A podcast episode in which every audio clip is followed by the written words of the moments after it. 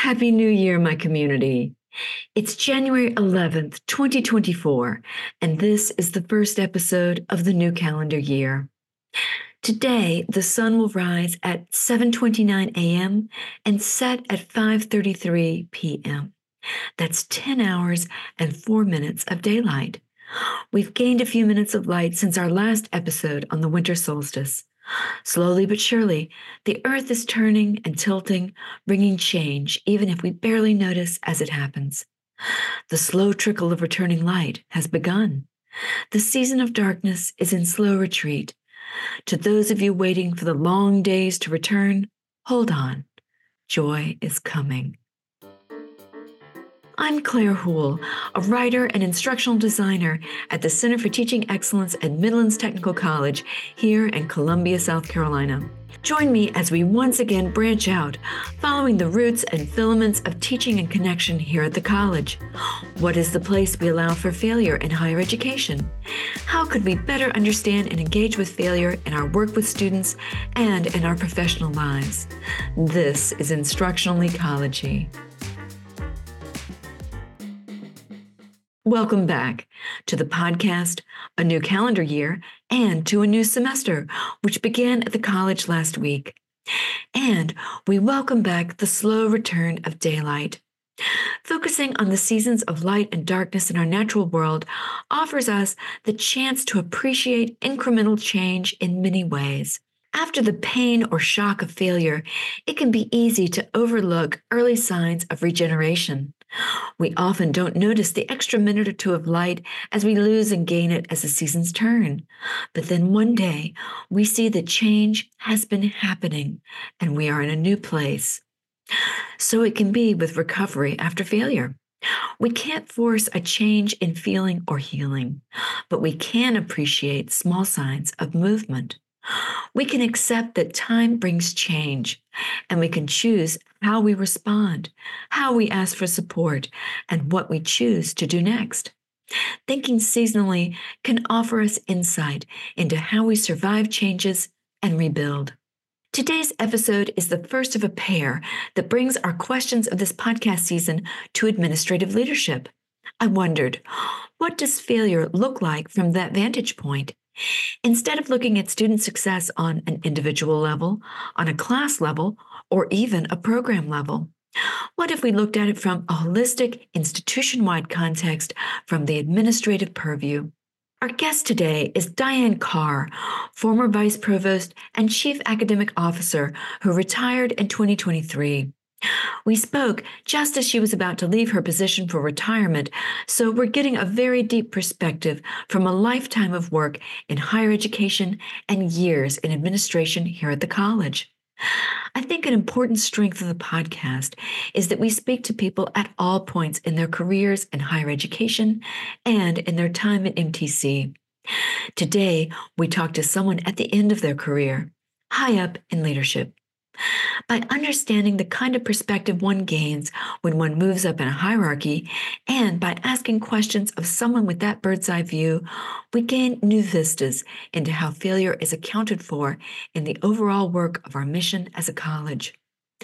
Diane was also the outgoing chair of the Strategic Planning Committee for Students' Basic Needs, the same committee that Muffy Allison spoke to us in detail about in episode four of this season. Diane will give us some of her perspective from the top about those basic needs, as well as her ambivalence about the metrics two year colleges use to measure student success. She also talks about how failure is encompassed by guided pathways and observes that the pathways model doesn't always allow for the feeling we began the podcast with being in a dark wood, lost and uncertain and unable to find the path through confusion and loss. Once again, we ask our questions about a place for failure in higher education and will refine it to a place for failure in guided pathways. Join us as Diane Carr, former Vice Provost and Chief Academic Officer, talks about failure from an institutional vantage point. Diane, I'm so pleased that you are with us today. Thank um, you for having me. I would love for you to begin with what a chief academic officer is. The chief academic officer of a college is responsible for all the academic schools and programs, departments, faculty, um, the curriculum. And so basically, that means things like policies that support faculty success and student success, um, accreditation, both college accreditation and program accreditation, strategic planning, trying to be sure that there's an adequate budget, we're spending money on the right things, we're allocating resources to the right people to do the right things.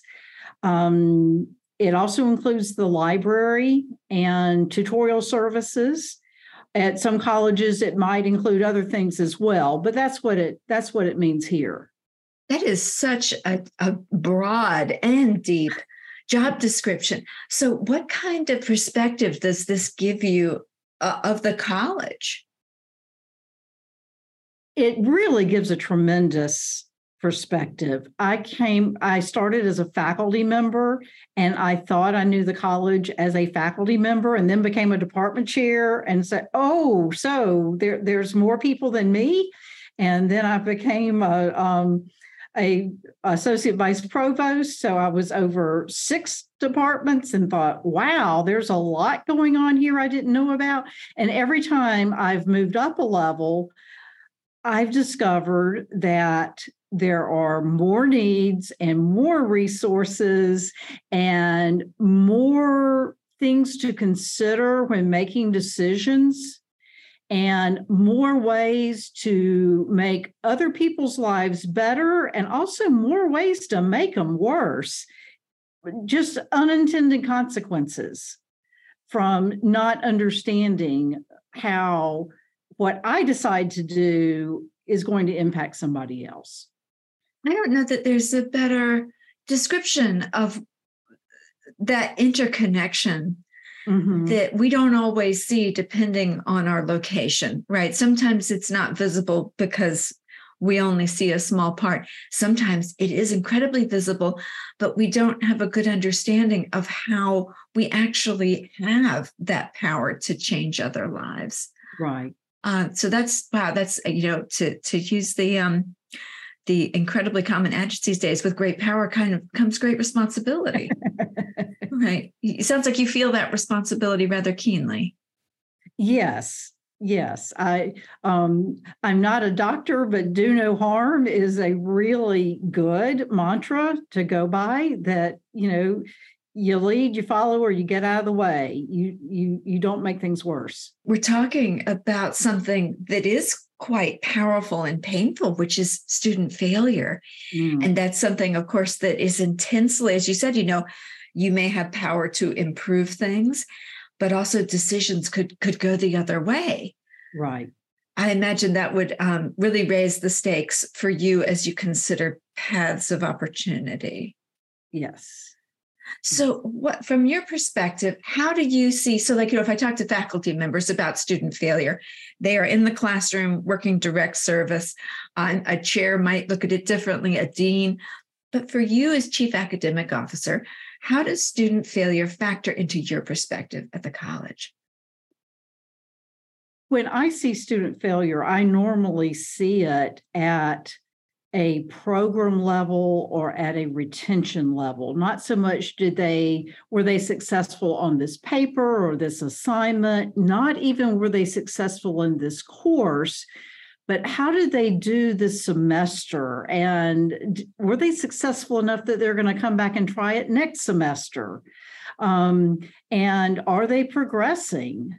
Um, so it looking at some of the same markers, but over a longer term, I think. Right. Well, when we talk about student success, are we even talking about failure? Or if we are talking about failure, how, how do we do that? We don't talk about failure very much, even with guided pathways, which is our um, our new way of doing things, it's all about student success, making sure students are learning and keeping them on the path. we don't talk much about what happens if they're not learning, what happens if they don't stay on the path.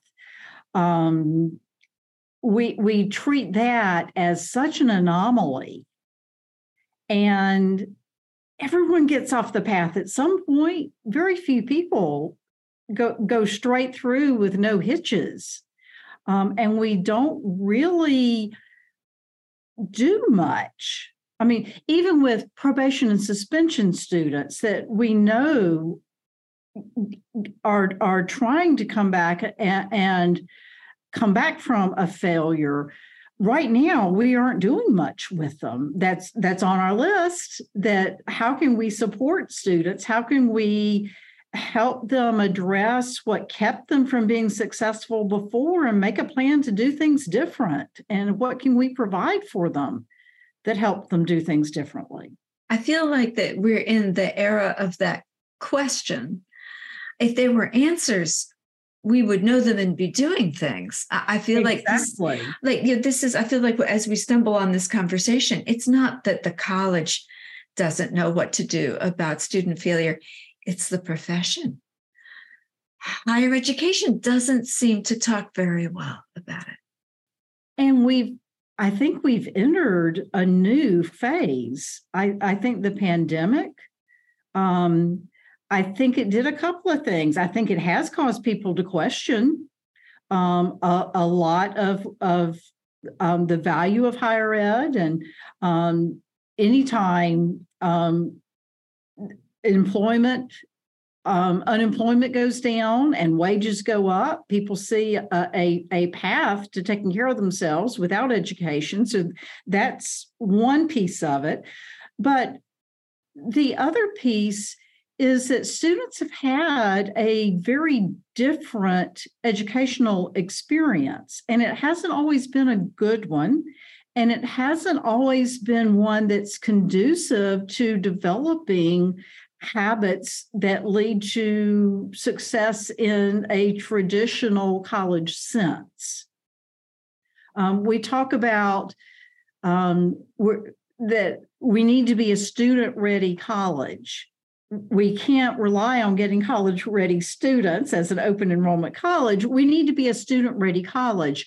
But what that means has changed since 2020 um, our students have a different set of needs um, than than we we thought we were getting a good handle on. Surprise. so, and I think you're right. I think that everyone is trying to catch up and to figure things out. And I know that, I mean, it's not like we're no, we don't talk about failure because people do. Uh, and I know that, you know, there are a couple of things that sort of college wide you've said, you know, some things that we do try to do to help students, since we know, as you said, all of us have setbacks and failures and things mm-hmm. like that. What are a couple of things that you know the college does to help? One of the things we did as a part of Guided Pathways was to try to get students in curriculum level math and English courses as, as quickly as possible. Um, we know that not everyone has all the skills that they need to be successful in those courses and maybe they've been out of school a while and those skills are rusty and they they need some time to to catch up to that.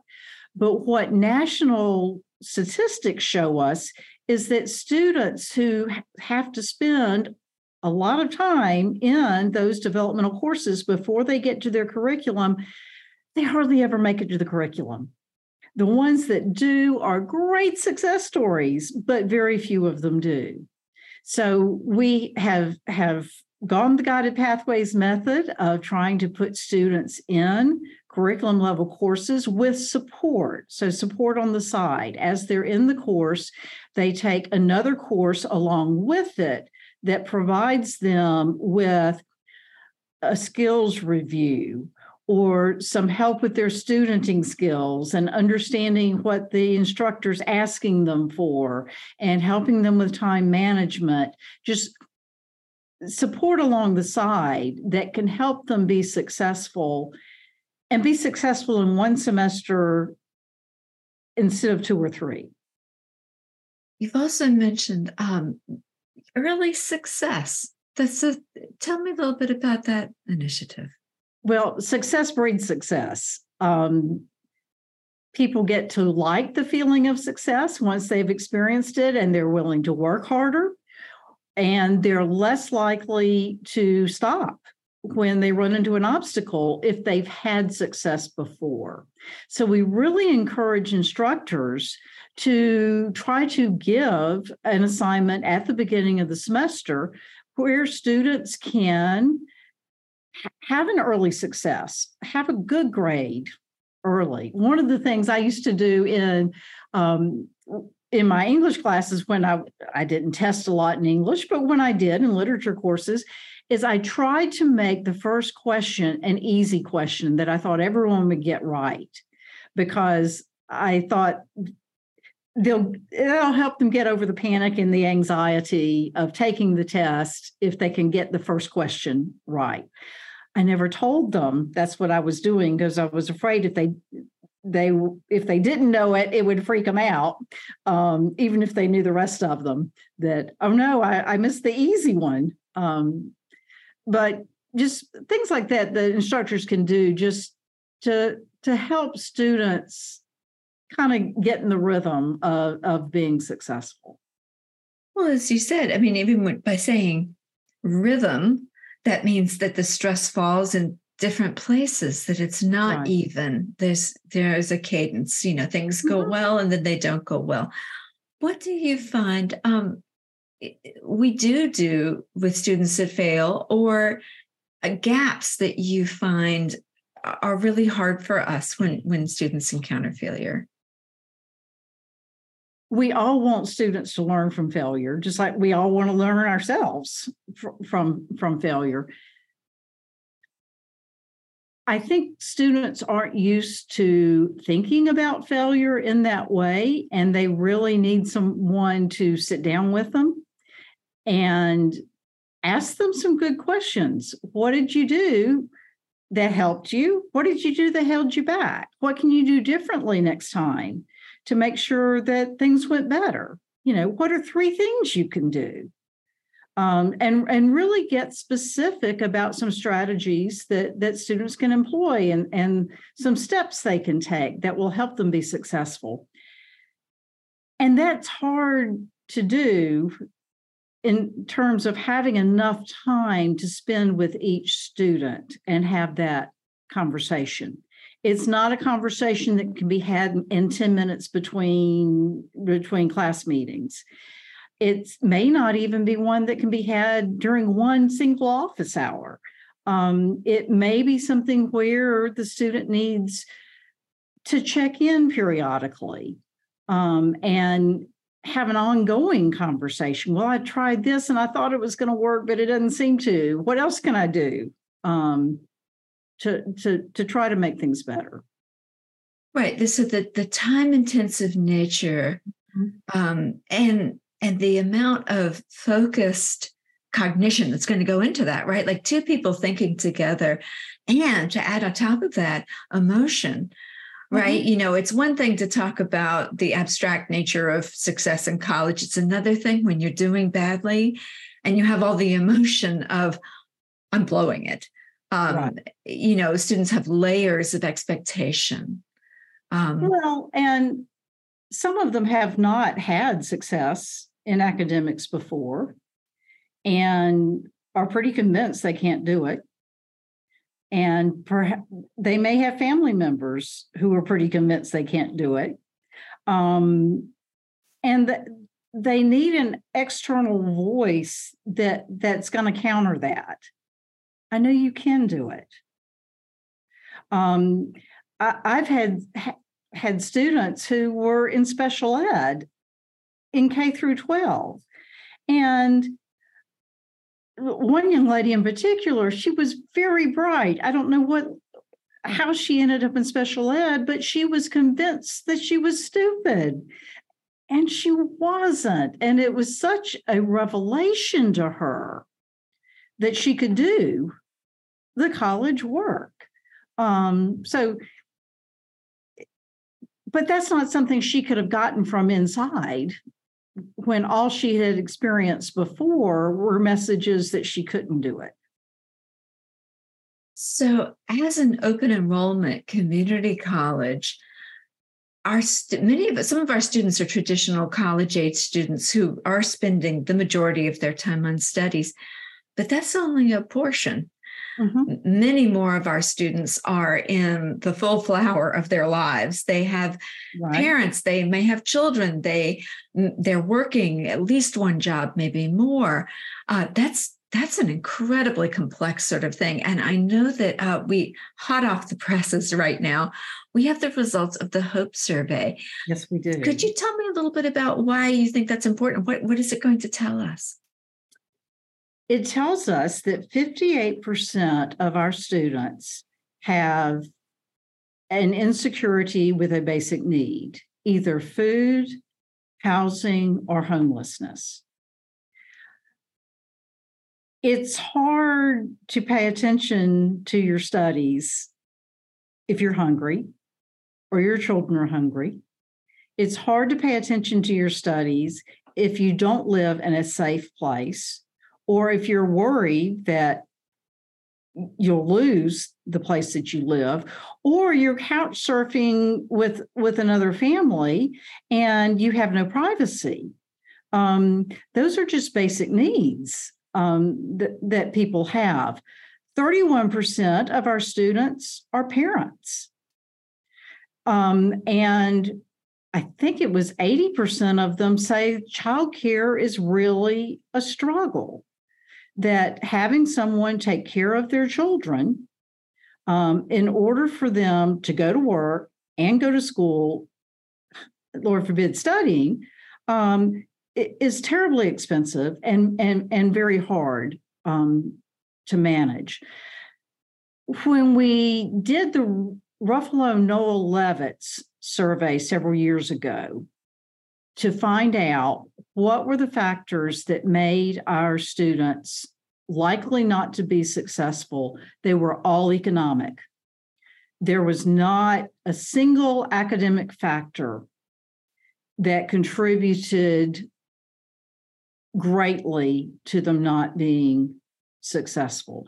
It was all about having to work too many hours, not being able to pay the bills, you know, working two jobs, having a job switch on them where they were working days and now they're working nights, or they were working first shift and now they're working second shift, and and, and having to adjust their classes um, to that. So we've known anecdotally that students have these struggles, but this is the first time we've had the data to see how many of them have these struggles. And this is not unique to Midlands Tech. This is, we're pretty consistent across the state of South Carolina. We're pretty consistent across the country with other two year colleges. Um, those and we haven't even talked about mental health. Oh. The um, we know after the pandemic that stress and depression and anxiety have grown. Well, can you imagine having the food insecurity and the housing insecurity and not being sure you're going to be able to to take care of your children? How could you not be stressed out and depressed um, when when you're facing those things? So I think we're having a very good conversation at the college level about okay, we want students to be successful and we we we know what's keeping them from being successful what can we do about it how can we help them find the resources that they need we know we can't give them the resources. We don't have housing. We we um, we don't have a food plan that we can just give them a card to. Um, we we don't have the amount of resources that would would be needed, but our community has lots of resources. If we can make some pathways to help our students access those resources. And that's what we're hoping is going to come out of the, the Hope Center survey that we have a better sense of what it is that students need and we can um, put some resources of ours into forging the links to the community that we need to get our students to those resources. You know, when I I'm listening to you talk about that model, it reminds me, I'm sure you've heard the cliche of town and gown, right? Mm-hmm. That when there's a higher ed institution or university, perhaps in a town, right. that somehow it's different, it's separate from the community. But what I hear you suggesting is that conversations are to make the community college more community. Oh, absolutely. We we are very much a part of the community. Um, almost everybody has a Midlands Technical College connection um, in, in, some way or another. And our, our, students work in the community, they will go back to working in the community. This isn't a four year college where they're from out of town and they're going to go back to another town or to another city for graduate school or they're they're probably not what is it 98% of our students stay in this community. So, yeah, we are the community. Right. We, sometimes we, and yet you said that we, these are different pathways for us. We have mm-hmm. many community connections, but not these. Right. right. We're not connected to community resources. That would be a new dimension.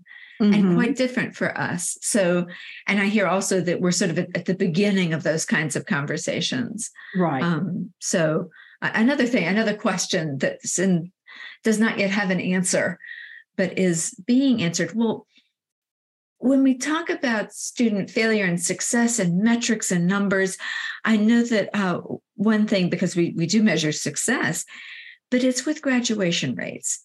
And you feel that this is a tricky number. Tell, tell me a little bit about that kind of measurement and your thoughts on it. Yes. The, the graduation rate is based on a student graduating within 150% of the time that the that it takes to take so if it's a four-year degree do they graduate within six years if it's a two-year degree do they graduate within three years that's a metric really meant for a four-year college with students who are living on campus and their job is to be a college student. It is not a metric that's meant for students at community college. The majority of our students are part time. You know, um, that they drop in and out um, or they swirl. They they come to us and they go someplace else and they come back to us. Um, just as as their needs change, as their goals change, and we also because we do we are open enrollment um, and we do try to meet students where they are they aren't necessarily coming in in their first curriculum course they might have some work to do ahead of time to do that. We have some limited um, limited enrollment programs where students have to take a great many courses before they get into the program, uh, particularly in health sciences, where they might, or the nursing program, where they have to take their sciences before they get into their program um, in order to be prepared for it.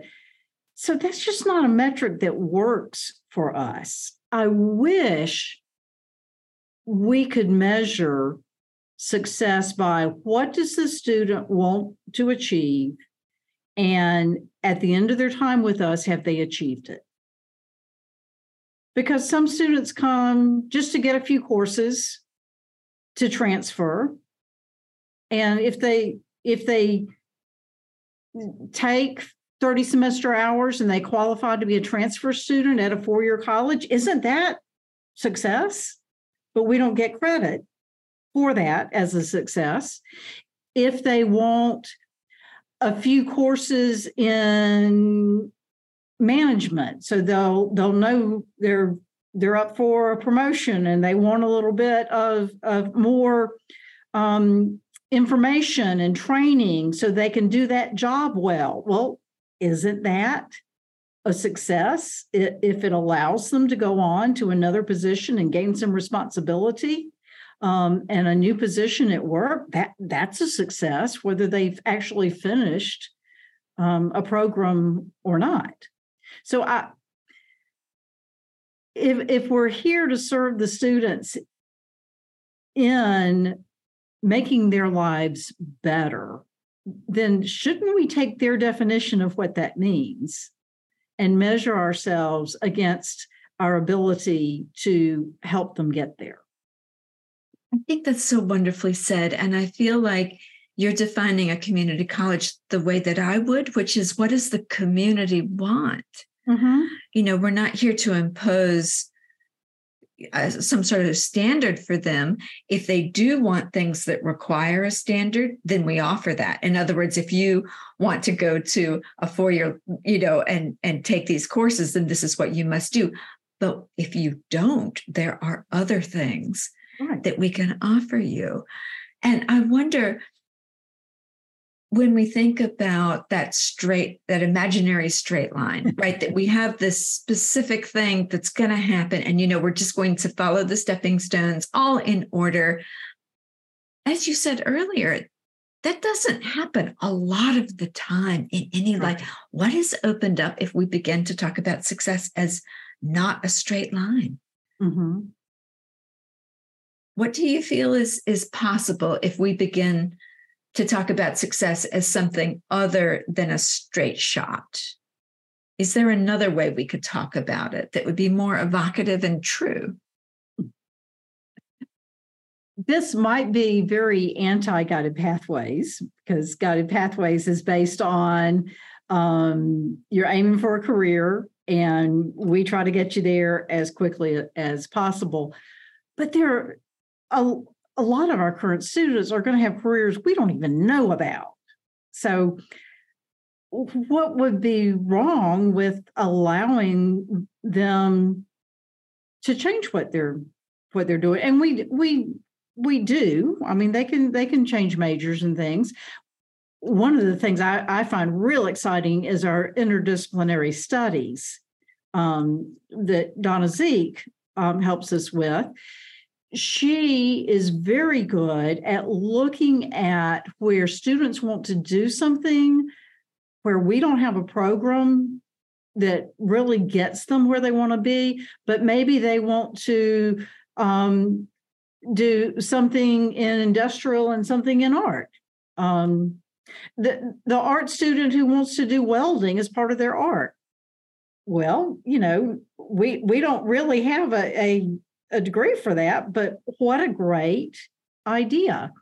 Or um, a medical illustrator, someone who wants to do medical illustration. So they they need the anatomies and physiologies, but they need the art at the same time. I'm, I'm on an art roll. Sorry about that, but um, she has some really good examples of where students are combining very disparate fields in order to get them to an opportunity um, that they want to pursue. And I think it takes a very creative person as a student to see this is where I want to go and I want to create a path to get there. But even that doesn't allow for a lot of of weaving in and out.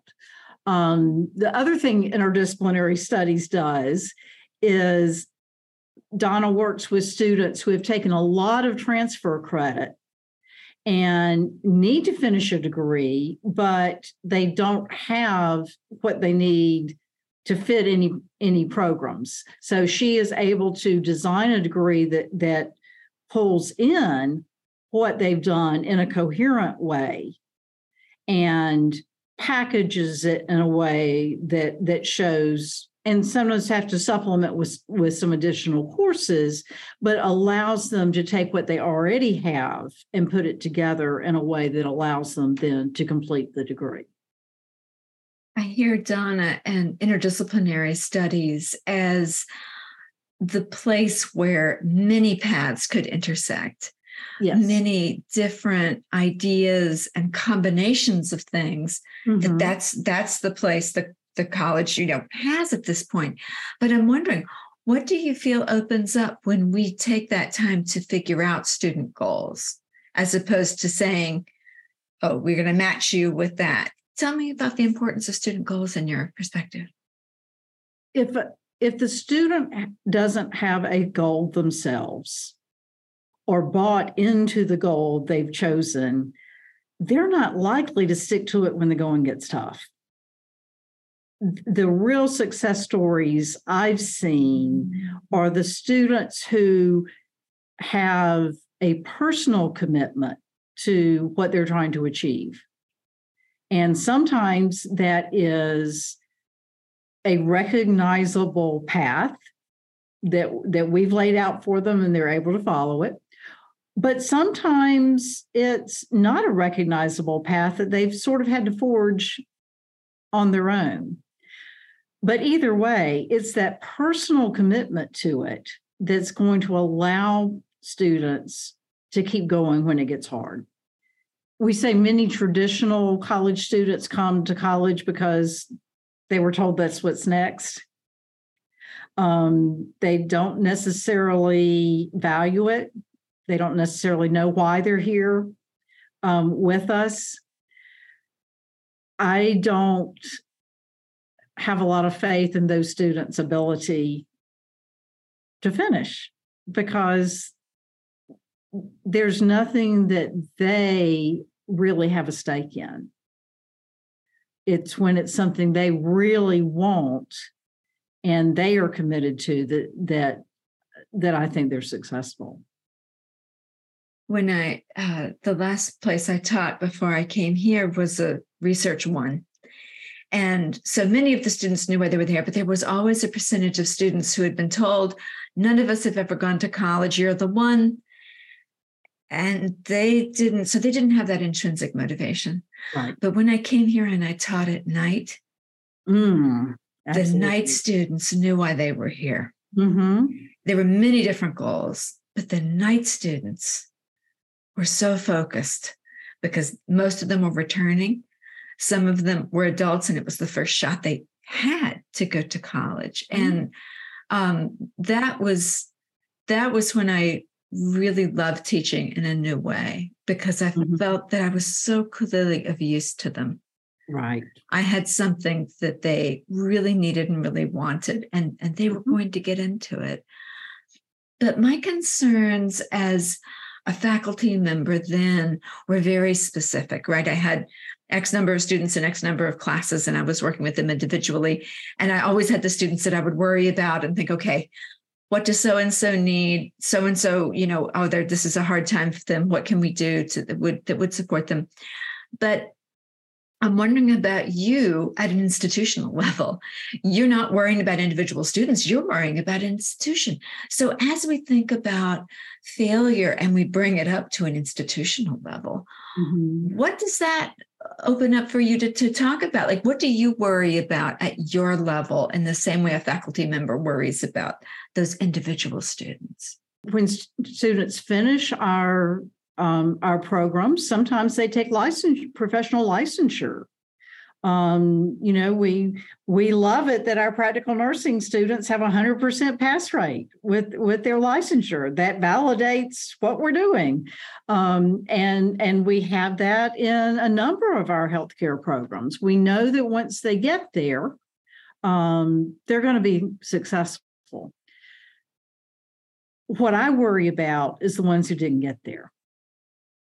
Um, we we have students who not every student who starts the program finishes the program. Sometimes that's because they get in and they decide, hmm, maybe I really don't want to do this. And that's fine. That's not a failure. I worry more about the ones who really tried and gave it their all or you know life intervened as it does for so many of our students and they just they had all the desire but they just weren't able to get there.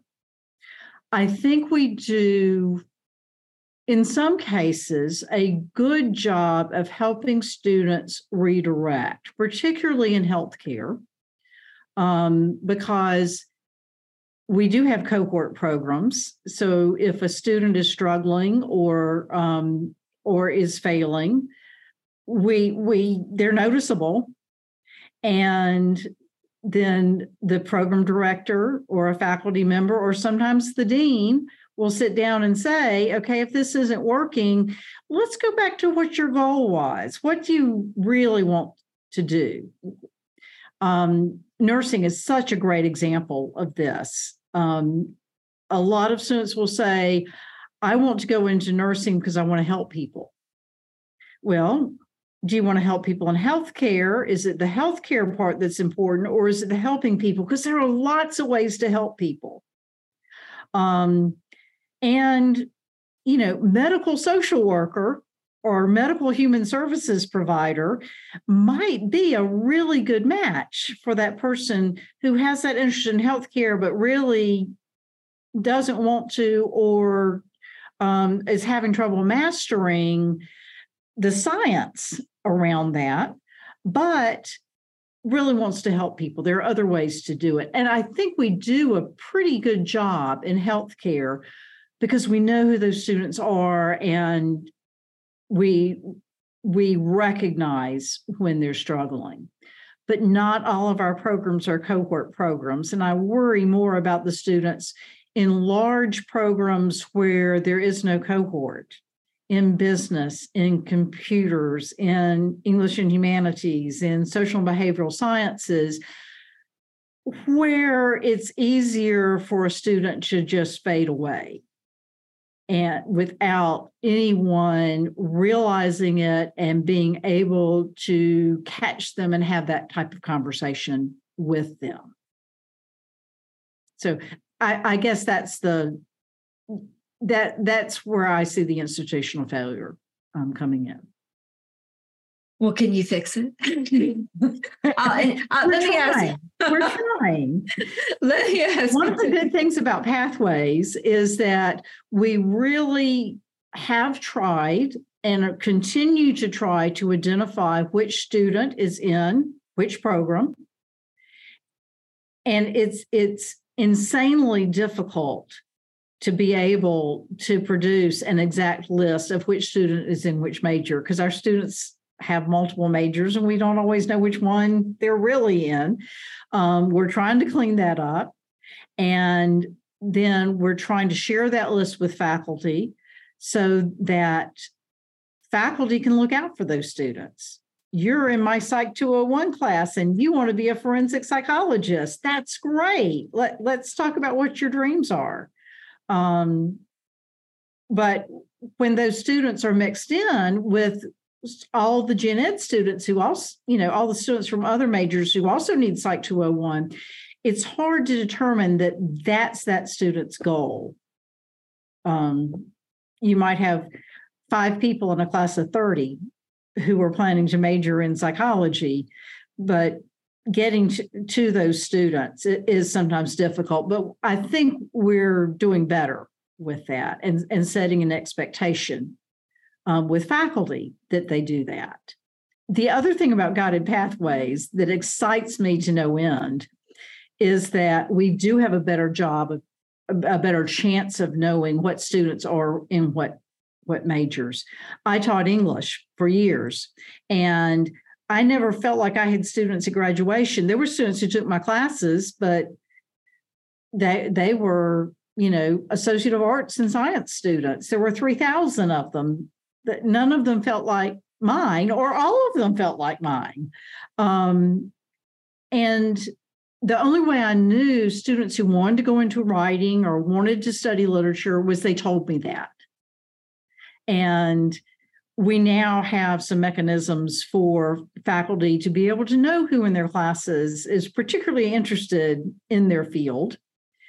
We're also creating opportunities outside the classroom for students to engage. We're going to um, we're starting the uh, psychology honor society.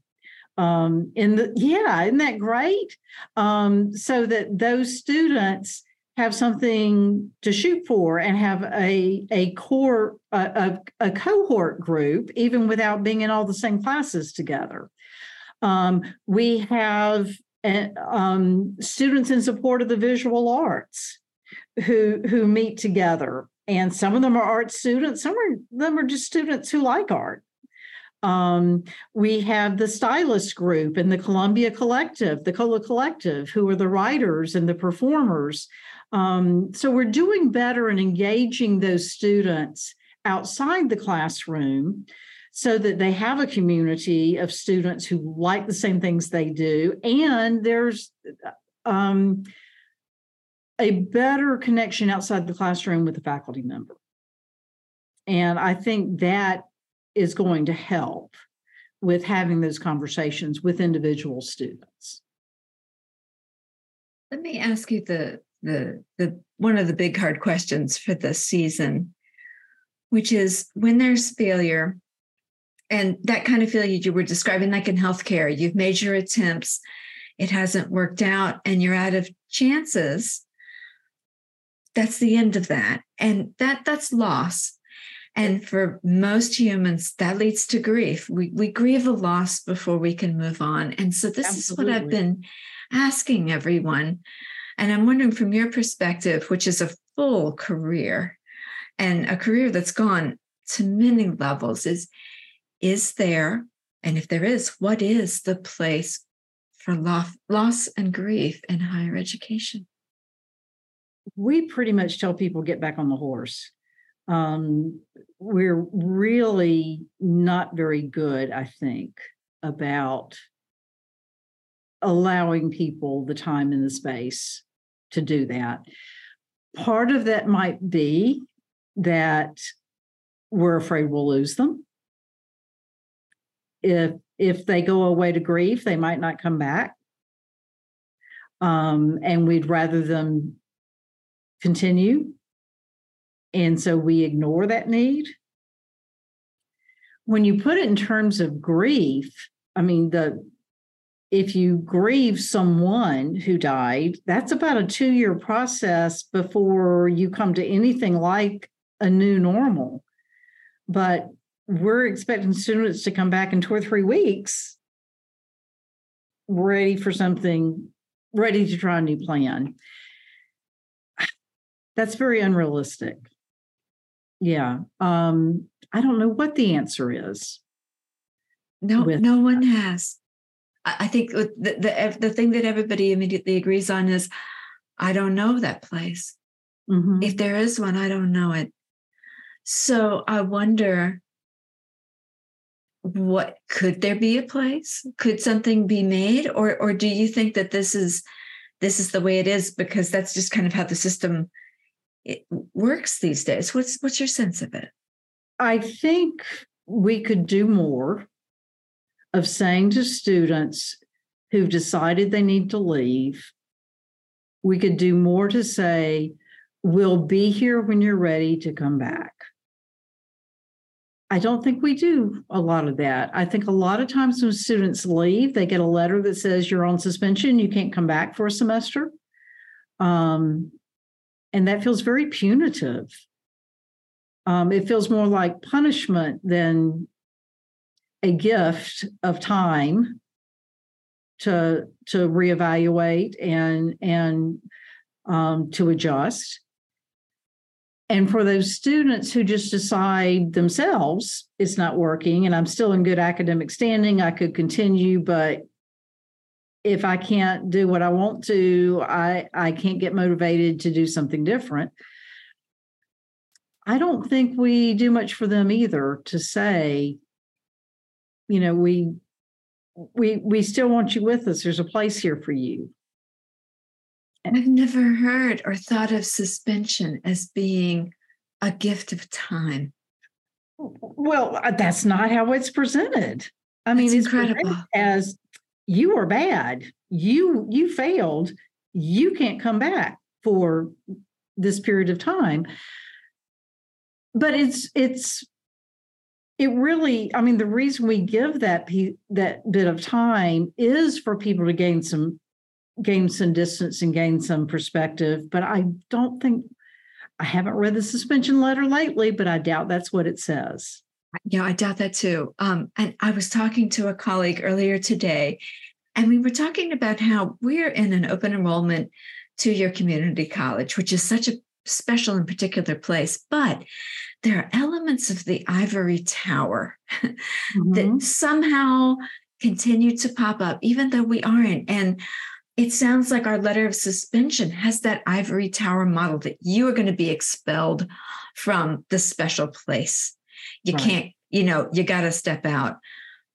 But we're not a tower, and the walls aren't made of ivory. Mm-hmm. And what if those doors swung both ways as opposed to that image of expulsion literally mm-hmm. it was more like you said a, a pause and right. that maybe here's some things that you could do mm-hmm. so that mm-hmm. next time things were different that is a very promising beginning i think mm-hmm. for questionings yeah and uh, that makes me think you are here at the end of your full career. You're retiring from the college. And I'm wondering what what you found as you look back, because I imagine you're, you're probably doing some looking back as is the nature of things. What is the meaning that you found in your work here at the college over the last decades? A lot of teachers will talk about watching the light bulb go on and how much we love seeing the light bulb go on. Um, and certainly we all do. But it's more than just that single realization or that that single understanding of that concept. I think when I think of the students that I have gotten the most reward from working with, it's the ones who were transformed by their experience here. The ones who came in lacking in self confidence, um, who who left knowing they knew how to do what they've been trained to do. The ones who came in afraid to speak up and left knowing they could express themselves in writing or in speech in a way that compelled other people to listen and conveyed their message. The ones who came in really wanting to be able to give and not knowing how the students that I got the most from working with and that I remember with the most satisfaction were the ones who were transformed by their experience here um, and have made a better life for themselves, a better life for their families. Um, and part of that's economic. Um, certainly, but part of it is that there was work they wanted to do that they loved that they get to do um, it, it's that they moved into areas that they found fulfilling emotionally and and intellectually as well as financially the best what do you hope for the college as you say farewell? What what do you hope is coming next for us? I hope that the college will stay on its track of trying to help students find success and doing that by helping to get their basic needs met helping them to find their passion, helping to get them on the path to the right place for them. And since we've been, since I've been part of this conversation and you've had me thinking about failure, Um,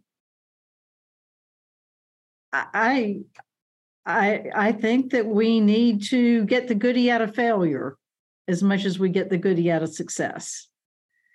That um, we we know when students return to us to train for a second career. Um, we have military students who come to us after the military.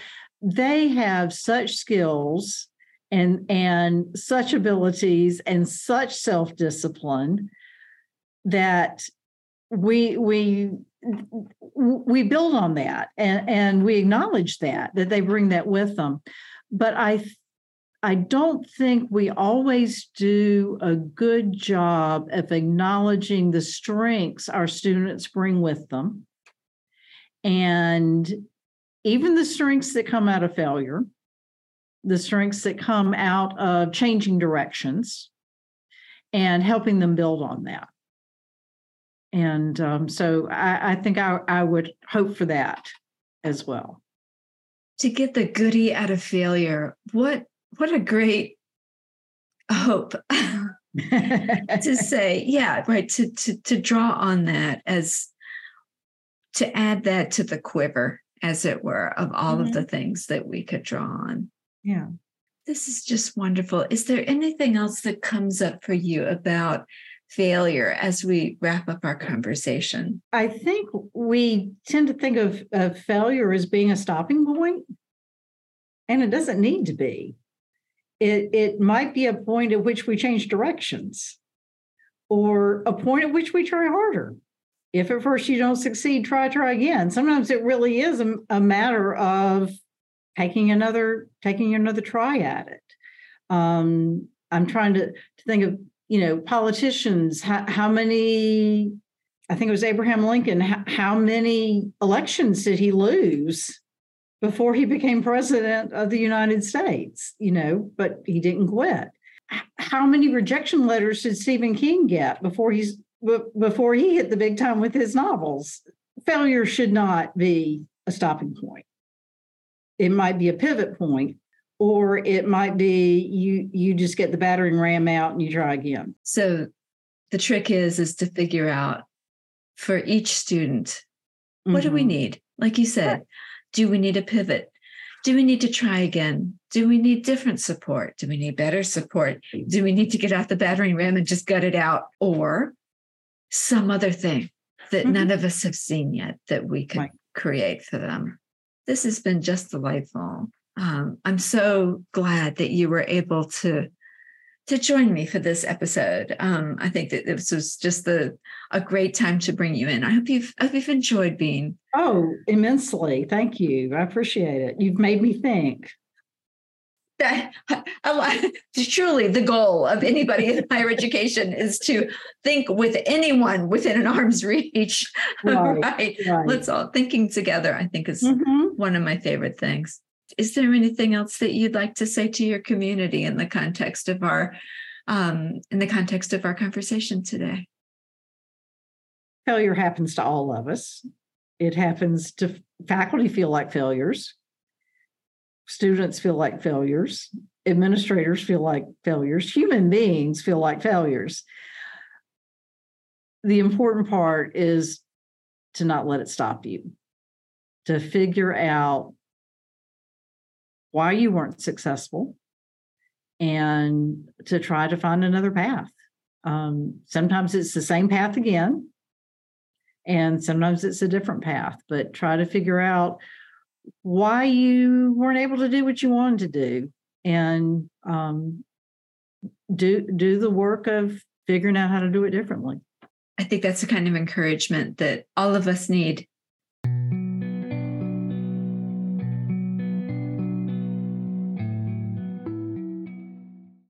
Thinking about failure and setback at every level of the college. What have you heard today that's different from the thoughts and conversations you're having about failure here at MTC? What layer has been added to your thinking? What new questions arise for you? I heard the same concerns and uncertainty from Diane that I've heard from people at every level of the college, which again I think speaks to the near universality of uncertainty in higher education about handling failure. And Diane closed us out with what we all hope for students and ourselves. If something doesn't work the first time, try again a different way. But that begs the question what is the different way? What should we try next? How should we try it? How can we as a college create new possibilities of attempt and reattempt that are useful for students and manageable for faculty and staff? How can we find the strengths failure teaches? Once again, we're directed to new questions about measuring success about time we offer students to recover from setback, and what services might be useful to them to make that recovery stronger. As we think about creating a place for failure at the college, how might these questions guide our response? Listening to Diane, I also got the sense of how important integration and alignment are at an institution. If we have conversations about failure, then we should be asking how do our current practices around failure connect with our mission in its current form? Are our current practices aligned with the work we are currently doing in 2024? Or are parts of our process tied to past versions of the college? What parts of our practices are artifacts from academia that don't apply to the work of our particular institution that we should remove or revise? What parts of our practice are most alive and effective for our student body?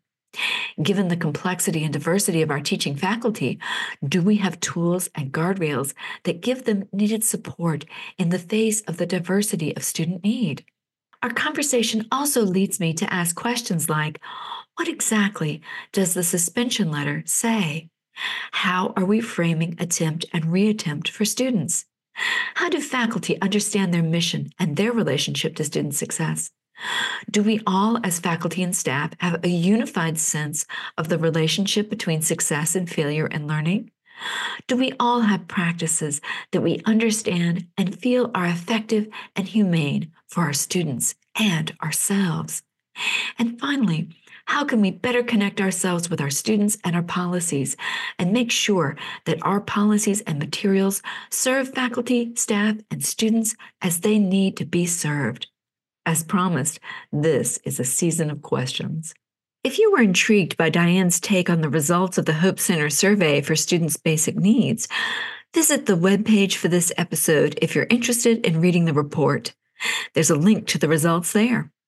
For further conversation about that data and how we might address it, listen in to episode four of this season with Muffy Allison, a member of Diane's committee and of our counseling services team. Join us next time when we continue to gather perspective from the top, the actual top of our college hierarchy. In our next episode, we'll have our final failure story for the season from President Ronald Rhames.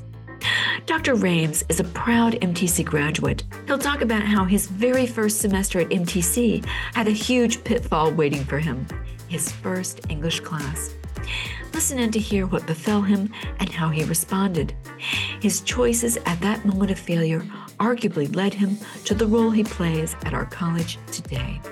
Join us next time as the light slowly returns to our part of the world, further into the brand new year and deeper into the web of our community.